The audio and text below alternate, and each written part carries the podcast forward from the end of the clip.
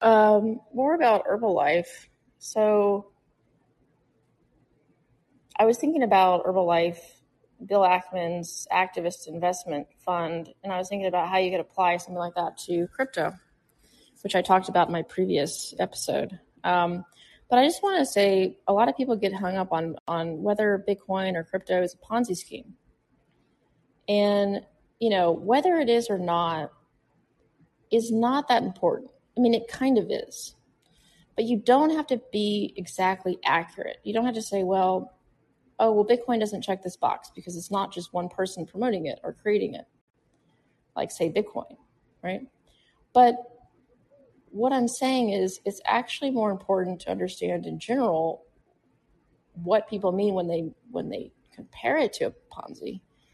And if you're getting hung up on the definitions, I would encourage you to look at the environment surrounding um, surrounding these these different activities, Herbalife and uh, Bitcoin or crypto. Um, go watch the presentation by Bill Ackman describing Herbalife as a pyramid scheme. Look at the conferences, they're basically just parties. Look at the promotion, look at the celebrities that they hire. Um, look at what they tell people you can get rich.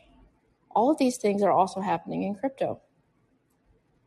Um, and Bill Ackman, I think he got out of his short, right? He got Carl Icahn boot. Um, there was a short squeeze by Carl Icahn, and he he he he he exited this position without loss. But he was mentioning how Herbalife was an SEC company, registered company, and this was happening right under the, under the nose of regulators.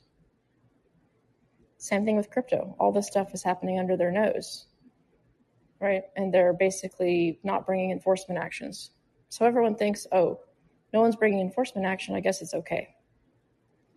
Um, wrong. Very, very, very, very wrong. So I I just briefly looked at this presentation. It's like three hours long. I'm uh, I, I kind of skimmed it, different sections of it it's very, very interesting to compare what's going on in crypto now and what was going on with Herbalife. Just take one example Herbalife, uh, a multi level marketing company. Um, it's just amazing the similarities, just amazing. Uh, and um, I definitely think that this has Ponzi and pyramid written all over it, crypto. Um, uh, to some extent, I think it's also a result of a, a bubble activity. The Fed's cheap money. But, you know, um, I think it really needs the bubble activity. It really needs cheap money, but there's also some Ponzi dynamics going on in this in this because people are being encouraged. They spend all this money advertising, so it's a little bit of both. I think it's a bubble and a Ponzi. Um, uh, now, could it exist without with with tight money? Well, we've seen the price of cryptos crash whenever the, the Fed threatens to tighten. That's because these are non productive activities that, that require new money coming in to support them. Um, you know, but the Bitcoiners, or the crypto people, also want to cash out of these things, and they need new buyers. They need to convince people, hey, this is a real thing, a good technology. You should buy in, right? They need to also convince people. They get the price going up, right, with the free money, and then they need to convince people to come in and, and, and basically buy their bags.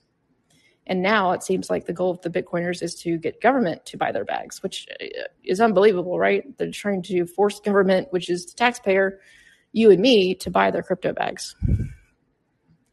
You know, unbelievable. This movement started off as a free movement. Well, we don't like government coercion. And now they're trying to co opt government for their own desires and for their own riches. It's absolutely disgusting what's going on in Bitcoin. Um, absolutely terrible what's going on. Just unbridled greed, unbridled like complete reversal from how they used to be. just despicable, despicable actions. You know, this is what greed does, right? And this is what a belief system like they believe in Bitcoin and they they bet their their reputations on this. They bet their whole life on this. They bet their careers on this, and they are not going to change. They're not going to. They they they have to have this just. They have to have this succeed. They can't then come out of this funk and say, "Oh yeah, I, now I'm you know I'm getting out now because it's it's turned into this movement I don't recognize. I mean, they might do that if they decide to change careers and exit crypto and you know they exit with a profit. But if they're still in it, if their career still depends on it, and they still have a lot of crypto, they're not going to say this. Um,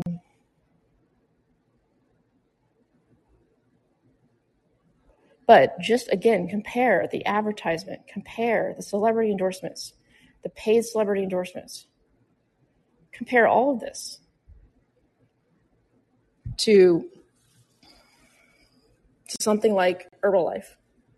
Just one example. I'm sure there's many other examples. I also came across this PBS documentary done in 1999, you know, prime bubble time, about this this other um, pyramid scheme or Ponzi um, or multi-level marketing scheme. But I, I, forgot what it was called. Um, but yeah, I think that you should compare it to other other um, entities that were um, accused of you know running a pyramid or Ponzi throughout history, and just try to compare the similarities and differences. If you're if you're too busy looking at the definition and you're getting hung up on a certain thing because Bitcoin is a little bit different, crypto is a little bit different, right? It's an asset that's created, right, and and people are buying it versus something that that is a company and and and it's all being funneled through the company. No, this is like you know that the company controls. No, it's decentralized in that respect. It's like they've created they've they've created an artificial commodity and they've directed flows into this. So that's I think where the bubble comes in. The you know the easy money comes in. This is a non-productive thing. And then the Ponzi part of it is getting the rest of the world to buy their bags at inflated prices and believe that this thing is is a real um, product that has real value and it's going to last and it's going to go to a million. It's going to make your grandkids rich. This is this is all the hypey stuff, the the education, all the all the podcasters out there talking about Bitcoin. This stuff is the Ponzi part, in my opinion. Oh, you should hodl. This all all this con. This is all the con. The benign stuff is Satoshi creating something out of thin air, yes, but he's creating something new, and I consider it non-productive but you know, teach their own. And I think this was only only um, seen attention in its early days because what this came off of the 2008 financial crisis. How much money was pumped into our economy? This crypto has only existed going back to 2008. What happened then? We had a financial crisis, and what was the Fed's response? Bail everybody out, print a bunch of money. That's why there's flows into Bitcoin and crypto. It's a non-productive bubble activity. But on top of that, you don't just have the bubble activity, you have a con going on. You have a Ponzi pyramid. And I think you do have deception and fraud on top of something that, that might be just considered a normal bubble, but it's not because there's con going on. And this new asset, everyone knows that a house has some value. But a Bitcoin or a crypto that's up in the air.